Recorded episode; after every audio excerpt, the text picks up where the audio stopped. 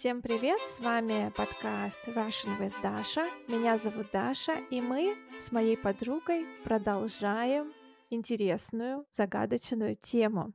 Во-первых, хочу представить мою подругу. Ее зовут Татьяна, Таня, и она работает патологоанатомом. Привет, Таня! Привет, привет! Если вы не слушали предыдущий выпуск, обязательно его послушайте. Там Таня говорит о профессии патологоанатома, своих хобби, своих страхах. Очень интересный выпуск. И транскрипции всех моих выпусков вы можете найти на Патреоне. Тем самым не только сможете изучать русский с помощью контента, ну и поддержать мой проект, помочь мне купить новую технику или какой-то обучающий курс. Сегодня мы с Таней будем говорить об отношении к смерти, о традициях на похоронах и всем, что с этим связано. Попробуем поделиться своим мнением и никого не напугать. И первое, что я хочу сказать, это то, что когда мы с Таней приехали в Финляндию, в Хельсинки на несколько дней. Первое место, куда она меня потащила, было финское кладбище. Таня очень любит гулять по кладбищам. Расскажи, пожалуйста, почему, что тебя так привлекает и одинаково ли тебе нравится кладбище в Европе и в России? А, да, тут стоит оговориться, что больше всего я люблю гулять и посещать именно э, западные европейские кладбища, старинные кладбища, э, которые дышат историей и зачастую там так спокойно, очень много зелени, замечательные всякие вьющиеся плющи, это все ну, такой флер романтики и мистики создает. Западные кладбища выглядят более именно светлыми, то есть э, именно в философском понятии гулять по кладбищу — это как соединение жизни и смерти. То есть зачастую, например, в Лондоне или в Эдинбурге там кладбище посреди города, и люди спокойно гуляют с детьми, с колясками, сидят на лавочках, читают книжки, то есть приходят как в парк. Э, с одной стороны отдыхать, с другой стороны, возможно, задуматься о смерти, о жизни, и мне это очень нравится. На российских кладбищах атмосфера другая, более грустная, более траурная, и эстетика российских кладбищ очень отражает определенные а, моменты культуры российского общества. Особенно это было заметно в 90-е, когда процветал а, бандитизм, и можно по памятникам понять, кто здесь похоронен. Я помню, когда мы путешествовали по городам в Чинквитере в Италии, мы случайно забрели на итальянское кладбище, и я поймала себя на мысли, что это место, в котором я бы тоже хотела быть похороненной, потому что там так умиротворенно, так красиво, с видом на залив, и там на нескольких могилах были суккуленты, какие-то другие цветочки. Я уверена, что закат в этом месте был просто великолепный каждый вечер. Но вот у нас приходишь на российское кладбище, все слишком разнообразно и иногда даже чересчур пошло, что ли. Мне кажется, можно так даже сказать.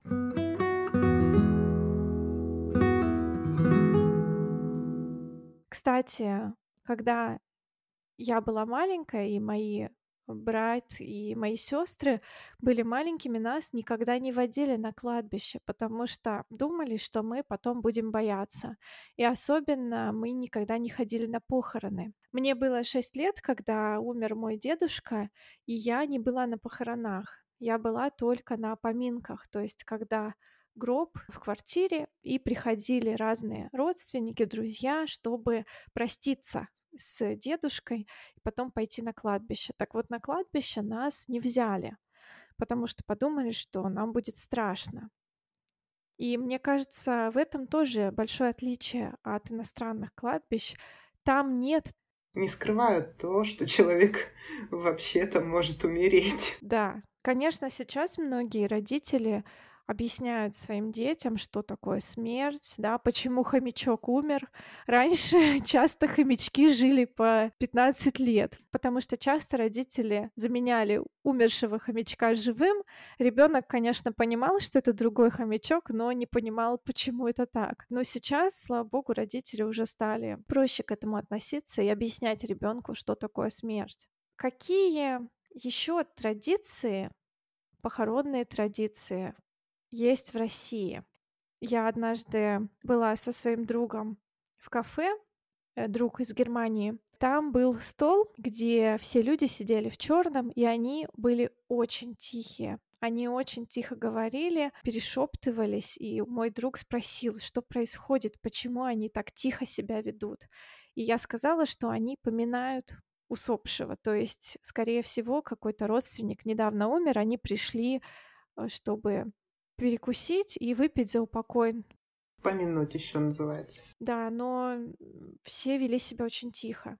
А вообще, э, раньше, я помню, когда была маленькой, было всегда видно, если во дворе дома или какого-то микрорайона кто-то умер. Потому что обычно э, выходила траурная процессия на улицу, и вдоль ее пути всегда были лепестки, цветы, то есть с человеком прощались, как это поется в одной русской песне, всем двором. А со временем эта традиция стала уходить в прошлое, и дети перестали видеть смерть на улице, ну, такой отголоски смерти. И а, сейчас эм, все-таки есть э, тенденция, во-первых, появились специальные прощальные залы а, при больницах, при отделениях морга, и люди приходят туда прощаться, и затем э, тело увозят, естественно, уже подготовленное, одетое в гробу, увозят на кладбище. Там, кто смог э, из родственников и друзей туда поехать, там еще прощаются с человеком. И э, затем уже едут на поминки. Но в российской, русской культуре в последние годы культивировалось подавление эмоций, подавление горя. А, на самом деле каждый человек горюет по-разному. Для кого-то момент э, отрицания длится очень долго, и он не может поверить, и он не хочет видеть человека близкого умершим, и может даже не прийти на похороны, и подвергается это осуждению. Я, если честно, против такого э, отношения к гореванию. Э, каждый горюет как может. Э, но иногда совершенно важно, чтобы человек проплакался, прокричался, выгнал все эти эмоции из себя наружу. И вот на Руси очень долго существовали такие специальные женщины, плакальщицы. И была песня «Плач». Назывались эти песни. Их специально нанимали на похороны, и в том числе на свадьбы, потому что это тоже своеобразный обряд перехода из одного качества жизни в другую.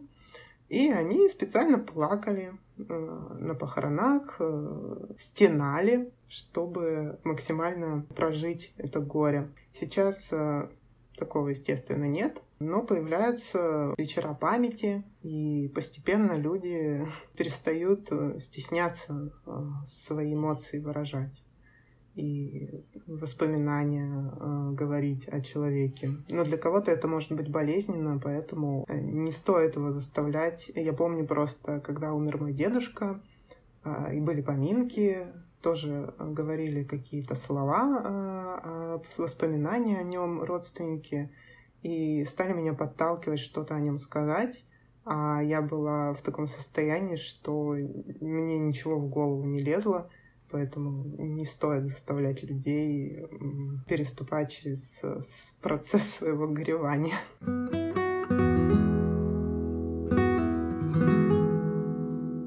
Когда ты сказала про прощание всем двором, я вспомнила, как раньше стояли еще возле подъездов или на этажах крышки гроба. И как это было жутко, когда ты О, да. бежишь куда-то на улицу, да, гулять, тебе там 5 или 6 лет, и ты видишь эту крышку гроба и думаешь: "Боже мой, здесь сейчас похороны, и, может быть, этот человек где-то в подъезде как привидение". Ну, то есть настолько у нас было мистическое отношение ко всему. Да, де дети по-другому себе представляют смерть. Они вообще... Э, вот я помню э, тот момент, когда я осознала, что вообще-то мои родители когда-то умрут. я прям вечером проснулась, э, зарыдала, прибежал папа, не мог понять, что со мной, что случилось. И тут я заявляю ему, папа, мы все умрем. И с одной стороны рассказываю это с юмором, а с другой стороны, это было очень внезапным для меня осознанием. И есть еще одна традиция, эм, скорее она сохранилась больше в маленьких городах и деревнях, где все еще провожают э, всем двором. А после поминок и для поминок э, родственники раздают э, конфеты или какие-то угощения любому встречному в районе своего дома. В том числе я помню, когда маленькая была, вот подходила к нам бабулечка, у которой умер муж, и раздавала нам конфеты говорила, помяните моего мужа. Да, я тоже помню такой случай, когда мы с друзьями гуляли во дворе. Я была маленькая, и к нам подошла женщина тоже с конфетами, сказала, что у нее умер ребенок. Мне даже сейчас как-то грустно стало от этого. Действительно, это также способ прожить горе, привлекая к нему внимание других людей, как бы разделить это горе с другими.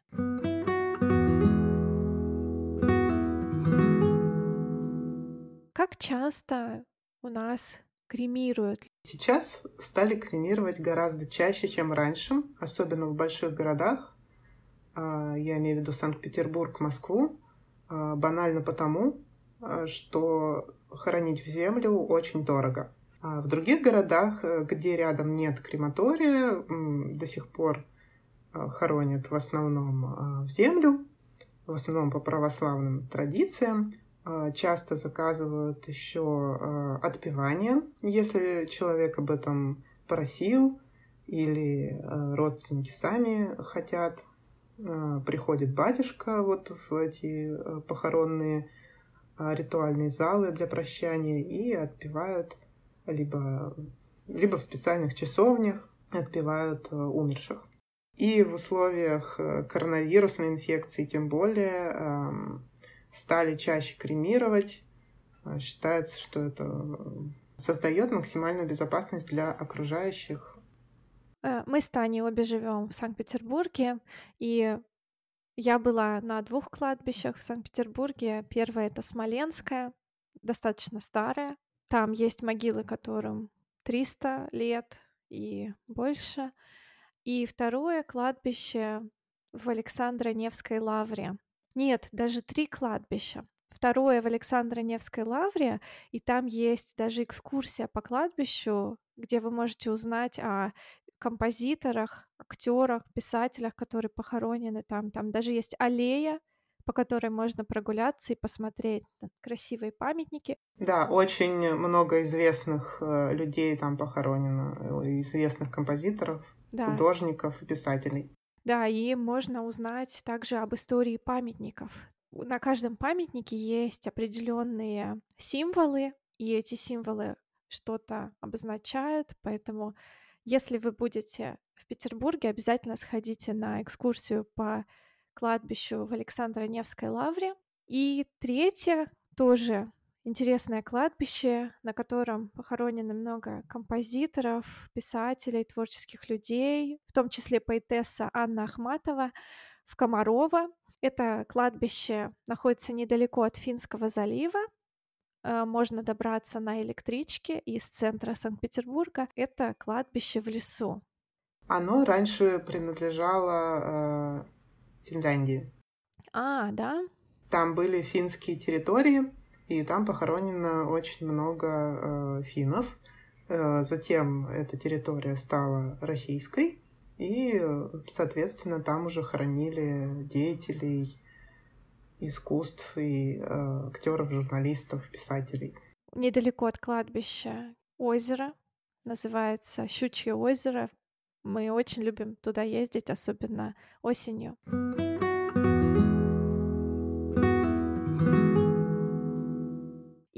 еще одна тема, которую я хотела затронуть, это выгорание. И у меня недавно был подкаст о выгорании. Я рассказывала о симптомах выгорания, симптомов, которые я нашла у себя. Э, Таня, скажи, пожалуйста, как патологоанатому защититься от выгорания? Ведь это очень сложная работа, и вы часто общаетесь с родственниками умерших. Что тебе помогает поддерживать равновесие? А, ну, помимо моих хобби и общения с друзьями, именно на работе э, очень помогает юмор. Э, возможно, это прозвучит цинично, э, но именно юмор в коллективе, особенно в душевном коллективе, э, помогает э, не думать о каких-то мрачных вещах, и это естественная защита психики, если человек встречается с чем-то неестественным ну или ему кажется, что это неестественно. Мы очень много шутим, особенно если подходишь к какому-то коллеге проконсультироваться по поводу материала и заодно перекинуться парой словечек, шуток. В обеденном перерыве, опять же, общаемся. И э, все работающие в этой отрасли, они похожи чем-то в плане юмора. Но на самом деле э, я встречала наиболее циничный юмор э, больше у хирургов, потому что у них работа еще более стрессовая. И вот, вот уж кто защищает психику на максимум, это э, чаще всего они. И когда мы общаемся с родственниками умерших, мне кажется, таким патологоанатомом нужно еще какое-то дополнительное психологическое образование, потому что э, человек э, в состоянии стресса, он может вести себя по-разному. Некоторые плачут, некоторые выражают агрессию, но на самом деле просто поговорить с человеком, разделить его боль, хоть мы и не должны этим заниматься, но нам приходится, чтобы человек смог принять ситуацию и дальше уже действовать и организовать э, прощание. То есть нужно быть очень чутким в этот момент, чтобы не усугубить ситуацию. С да? одной стороны, нужно быть очень чутким, с другой стороны, не позволять себе окунуться в омут переживаний этого человека, иначе мы просто не сможем выполнять свою работу, если э, будем в горе, в переживаниях. То есть э, наша работа — это четкая задача, которую нужно выполнить э, для того, чтобы, опять же, принести людям пользу. Спасибо за душевную беседу. Друзья, домашнее задание. Наверное, в этот раз мы хотели бы узнать о похоронных традициях в вашей стране. Может быть, в вашей стране есть какие-то необычные похоронные традиции, ритуалы. Поделитесь ими с нами. Вы можете написать их в комментариях в Инстаграм на моей странице или подключить опцию проверки домашнего задания на Патреоне и отправить мне свое сочинение на проверку. Таня, спасибо большое. Спасибо, что прослушали подкаст о такой нелегкой теме. Да, мы желаем вам хорошего настроения. Не забывайте, что жизнь конечна и каждый день ценен. Спасибо, что дослушали выпуск до конца. Всем пока-пока. Пока-пока.